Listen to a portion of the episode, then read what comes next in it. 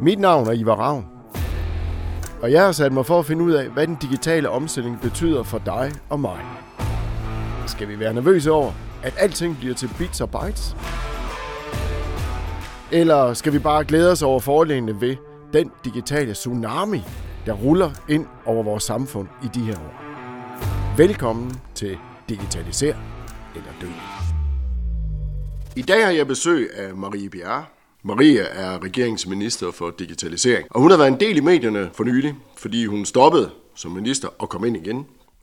Men faktisk har hun også, måske lidt under radaren, sat en masse spændende ting i gang på den digitale front. For et par måneder siden søsatte hun for eksempel en stor digitaliseringsstrategi.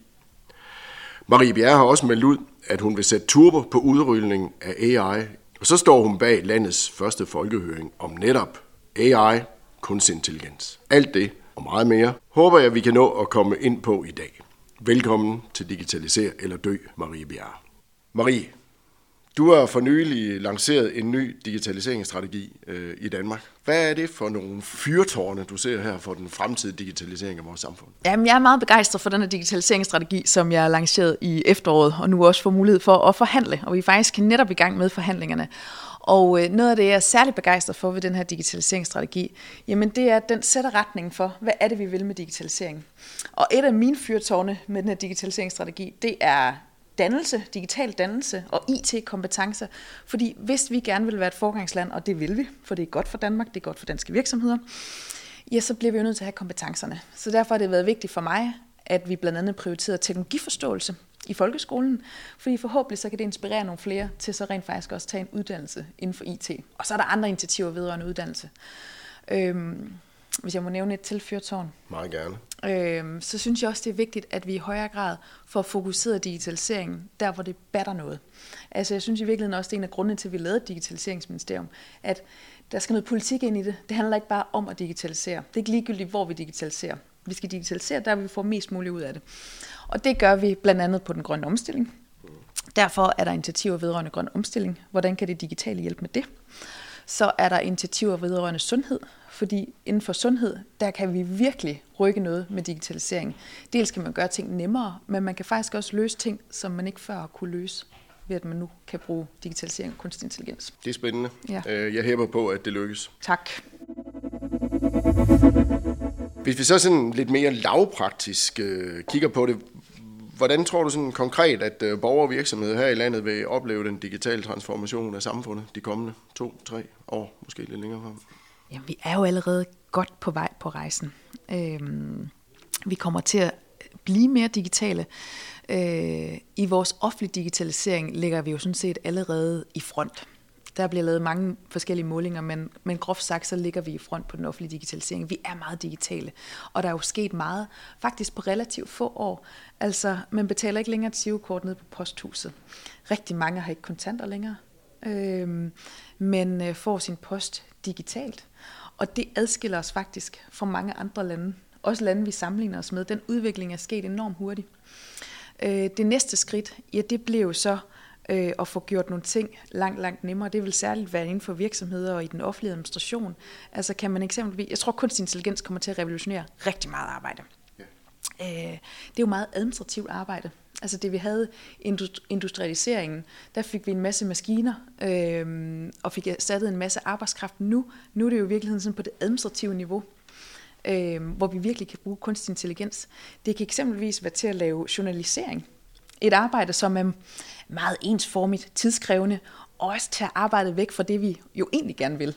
Øh, altså forestil dig øh, socioassistenten. Kunne man nu for eksempel bruge kunstig intelligens til at lave automatiske journaler? Eller i kommunerne, når der skal træffes beslutninger, laves afgørelser, kan man bruge kunstig intelligens til at komme med noget, det beslutningsunderstøttende materiale. Altså jeg tror, det her det kommer til at revolutionere den måde, vi arbejder på. Og det tror jeg, der er rigtig meget i. Øh, vi har tidligere lavet en øh, podcast med direktøren for Microsoft Danmark, mm. der siger, at øh, vi har et stort potentiale i den offentlige sektor. Mm. Øh, og at vi måske i Danmark lader os mere begrænse af GDPR, end i mange af de lande, vi ellers sammenligner os med. Ja. Hvordan ser du på det? Øh, jamen, jeg er selv en af de politikere, der har været voldsomt irriteret over implementeringen af GDPR. Mm. Øh, og jeg tror, når man er, er, er medlem af et parti og medlem af Venstre og sådan kommer fra foreningslivet, så synes man virkelig, at GDPR er irriterende eller træls. øh, for hold nu op, hvor er det besværligt, at bare en frivillig forening skal underlægge sig alle de her krav her øh, og de hvidvaskregler, der kommer oveni, og det er svært at få en bank, og det, øh, bankkonto, det koster mange penge, på trods af, at det er en lille forening, der måske ikke har særlig mange penge. Øh, og derfor øh, er vi også en del politikere, der har udfordret implementeringen. Altså har vi overimplementeret? Det synes vi ikke, man skal i Venstre. Øh, men vi får gang på gang at vide, at det har vi ikke. Vi har ikke overimplementeret. Vi følger sådan set reglerne, som de er. Og det giver jo god mening, at vi har regler, der beskytter vores, vores data. Absolut. Jeg måske godt synes, at det er lidt vildt, at de små foreninger har så rigide regler, eller det synes jeg. Øhm, og vi kan også se, at andre lande er måske lidt mere pragmatiske i deres øh, implementering. Øh, og derfor er det jo også noget, vi bliver nødt til som politikere at være ekstremt opmærksom på, når vi laver ny regulering. Altså, hvordan er det her, det kommer til at virke. Øh, af den grund er jeg også glad for, at vi har fået et digitaliseringsministerium, for det gør jo, at man noget hurtigere kan være på dagsordenen i EU og sørge for, at de regler også passer med det danske mindset. Øh, eksempelvis har vi jo lige lavet en aftale om kunstig intelligensforordning. Og noget af det, øh, der er det helt særegne ved den her forordning, det er, at den har sådan en risikobaseret tilgang til reguleringen øh, at der bliver stillet flere krav, jo mere risikobetonet det er. Hvorimod GDPR-lovgivningen havde en rettighedsbaseret tilgang. Så det var samme lovgivning, uanset om du er en stor virksomhed, stor offentlig myndighed, eller du er en lille bitte forening. Øh, og det er, jo, det er jo den vej, vi skal, at man skal have den risikobaserede tilgang i stedet for. Jeg har selv en svigermor, der ikke øh, har nem idé, øh, mm. ikke bruger smartphone, øh, heldigvis har en god datter til at hjælpe sig ja. øh, med det. Men hvordan ser du det der med at få alle borgere med på den digitale vogn? Fordi så kan vi starte i skolen med teknologiforståelse. Mm. Taber vi nogen, eller, eller hvad gør vi der? Ja, men jeg er meget, meget enig i den der dagsorden der. Det har faktisk også været noget af det, jeg sat fokus på som det første, da jeg blev digitaliseringsminister. Første gang, øh, det, var, det var det der med at der er nogen i vores samfund, som synes, det digitale er svært. Øh, og de der nogen er faktisk ret mange. Det er op mod 20 procent af danskerne, som siger, at de i mere eller mindre grad har svært ved det digitale. Og det synes jeg, vi bliver nødt til at tage meget, meget alvorligt. Fordi det kan ikke være sådan, at bare fordi vi bliver digitale, og alt offentligt bliver digitalt, at vi så hægter nogen af. At man har svært ved at få adgang til offentlig service, eller hvad det må være, bare fordi man ikke kan finde ud af det øh, og jo ikke har haft de kompetencer med sig, øh, da man voksede op, så verden anderledes ud. Så det er et vigtigt fokusområde for mig. Mit første lovforslag, det handlede faktisk om at gøre det nemmere at blive digitalt fritaget. Mm. Som eksempelvis din mor, der er digitalt fritaget. Okay. Øh, det er der cirka 6% af danskerne, der er. Øhm, det er nemt at blive foretaget, øh, man kan blive fritaget for digital post, men vi har også en masse andre offentlige selvbetjeningsløsninger. Hvis man nu eksempelvis skal søge om boligstøtte eller skifte adresse. Øh, nu har vi gjort det nemmere hvis man er fritaget for digital post, så kan man automatisk blive fritaget for det andet. Det synes jeg er en fornuftig vej at gå. Øh, og så er der sådan en stor anden gruppe, som ikke har behov for at være fritaget, men som bare synes, at det er svært ja. og bruge for noget hjælp. Ja. Øh, der har vi gjort det nemmere at være pårørende, nemmere som pårørende at hjælpe. Fordi faktisk kan det jo også nogle gange være rart for den enkelte, at man stadigvæk er digital, altså at man har MitID og har digital post. Fordi hvis nu din mor havde det, så gjorde det jo så, at du også på afstand kunne logge ind og hjælpe hende. Øhm, og det kræver så, at vi sætter de rigtige rammer op for, at du rent faktisk kan gøre det. Øh, det var sådan, at hun, du kunne kun få læseadgang øh, til din mors digitale post. Nu ja. gør vi så sådan, at du også faktisk kan korrespondere med det offentlige på vegne af din mor. Øhm, så alle de der tiltag der er jeg meget optaget af. Men det lyder, det lyder både spændende og relevant, og så er der nogen, der siger, lige om lidt har vi digitale assistenter, så skal vi bare tale til den, så kommer det. Men der er jo stadigvæk nogle barriere, og det tror ja, jeg bare, man skal jo. tage bestik af, ja. og, det er jo også, øh, og det er jo egentlig også ja. det, du siger. Altså, der skal være flere muligheder. Ja. Må ikke bare lige sige til det der med jo, at tale, fordi der har vi faktisk også en udfordring. Ja. Øh, fordi mange af de her digitale redskaber her, de er ikke særlig gode til dialekter. øh, og derfor har jeg faktisk også sat mig i spidsen for at lave en dialektbank. Øh, det er et projekt, vi har sammen med Alexander Instituttet, Digitaliseringsstyrelsen, øh, hvor vi øh, samler mellem 1.500 og 2.000 samtaler fra danskere rundt omkring i landet. Fordi i dag, der er det sprogressource, vi har, det er primært øh, midalderne mænd fra byerne. Så vi mangler nogle flere dialekter, og ja. også nogle flere kvindestemmer, fordi problemet er, at nogle af de her digitale redskaber, de er ikke særlig gode til at forstå dialekter. Nej. Og det er jo også en udfordring, at der er nogen, der så har svært ved at bruge det digitale udstyr. Det er klart. Ja. Du er selv valgt i Vesthimmerland. Der er jo nogen, der taler så ren og uforfalsket den dansk, at man ofte vil være nødt til at tekste. Så, så det er jo... det er jo jeg, jeg kan fuldstændig se det for mig. Øh, jeg har selv boet på Mors. Øh, ja, det, så... det, det kræver faktisk også noget. Ja. Men det er jo svært at komme udenom, når jeg nu har fat i dig, Marie, at tale om AI, fordi det taler alle om, og mm. det fylder meget, og øh, vi ser jo den her bølge af kunstig intelligens, og du var også inde på de muligheder, det giver også i den offentlige forvaltning, sundhedssystem med videre. Ja. Øh, og, og det er jo utrolig spændende, men man mærker også mange steder i samfundet en betænkelighed. Teknologiforskrækkelse mm. er måske et stort ord til sin mund, men alligevel, ja. for det der chat-GPT, hvad er det nu for noget? Hvordan, øh, hvordan ser du på, på den bølge? Først og fremmest, så er jeg begejstret for digitaliseringsmuligheder, og vi kan ikke øh, bare være bekymret og sige, nu, nu, nu holder vi pause, nu slukker vi ned, og nu venter vi lige, at nu er vi tilbageholdende. Vi bliver simpelthen nødt til at gribe de muligheder, digitalisering kommer med. Fordi hvis vi ikke gør det som land, ja, så sakker vi bare bagud. Og så kommer de teknologier til at blive udviklet i andre verdensdele end her i Europa og her i Danmark. Og så bliver vi afhængige af de teknologier. Så det er enormt vigtigt, og derfor har jeg meget fokus på som digitaliseringsminister at få talt potentialerne op. Vores virksomheder må ikke være bange for at investere. De skal komme i gang. Når det er sagt, så er det selvfølgelig vigtigt, at vi har rammerne på plads, at det sker på en ordentlig måde, fordi der er også bekymringerne ved, ved digitalisering og ved kunstig intelligens også. Ja. Altså kunstig intelligens, som jeg sagde før, så kan vi jo blandt andet bruge det til sådan beslutningsunderstøttende redskab i vores administration.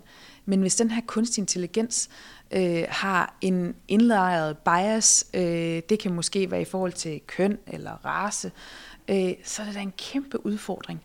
Øh, jeg hørte om, at Amazon eksempelvis har brugt øh, AI til i deres rekrutteringsproces til at scanne deres ansøgninger. Ja. Øh, og så den her kunstig intelligens så på, hvad er det for en type medarbejdere, vi allerede har, og så finder man det igen i de der CV'er, man så sorterer i med kunstig intelligens. Og det gjorde faktisk, at det stort set kun var mænd, de havde de kaldt til samtale. Øh, og det var sådan en bias, fordi den er jo ikke klogere end det data, du propper ind i den. Så derfor bliver vi nødt til at være skarpe på, at der er en vis datakvalitet, når man bruger kunstig intelligens til noget, der er har så store betydninger. Og en gennemsigtighed. Men netop apropos det der med at få øh, os som samfund onboard i det, så har du... Øh, så står du bag den kommende folkehøring mm. øh, om netop det her, øh, ja. hvor vi vil i dialog med borgerne. Ja. Fortæl en lille smule om det. Det er jo fordi, at kunstig intelligens er jo i høj grad blevet folkeeje nu. Altså efter fremkomsten af ChatGPT. Øh, men jeg savner lidt den der folkelige debat omkring kunstig intelligens. Øh, Øh, og derfor er jeg meget begejstret for den her folkehøring og glæder mig rigtig meget til den. Det er et øh, bredt udsnit af befolkningen, tilfældigt valgt, for at diskutere kunstig intelligens. Øh, jeg ser meget frem til at høre, hvad, hvad tænker folk egentlig om kunstig intelligens? Hvad er det for nogle bekymringer, man har? Øh, er der måske nogle nogle fordomme eller bekymringer om kunstig intelligens, som vi kan få diskuteret. Der kan være noget af det, der, ikke er, der egentlig ikke er hold i at være bekymret over. Der kan også være nogle bekymringer, som vi ikke er gode nok til at adressere politisk, som vi skal være opmærksom på. Så derfor går jeg ind i det med et øh, meget åbent sind og, og glæder mig til at høre, hvad, hvad tænker folk egentlig. Spændende.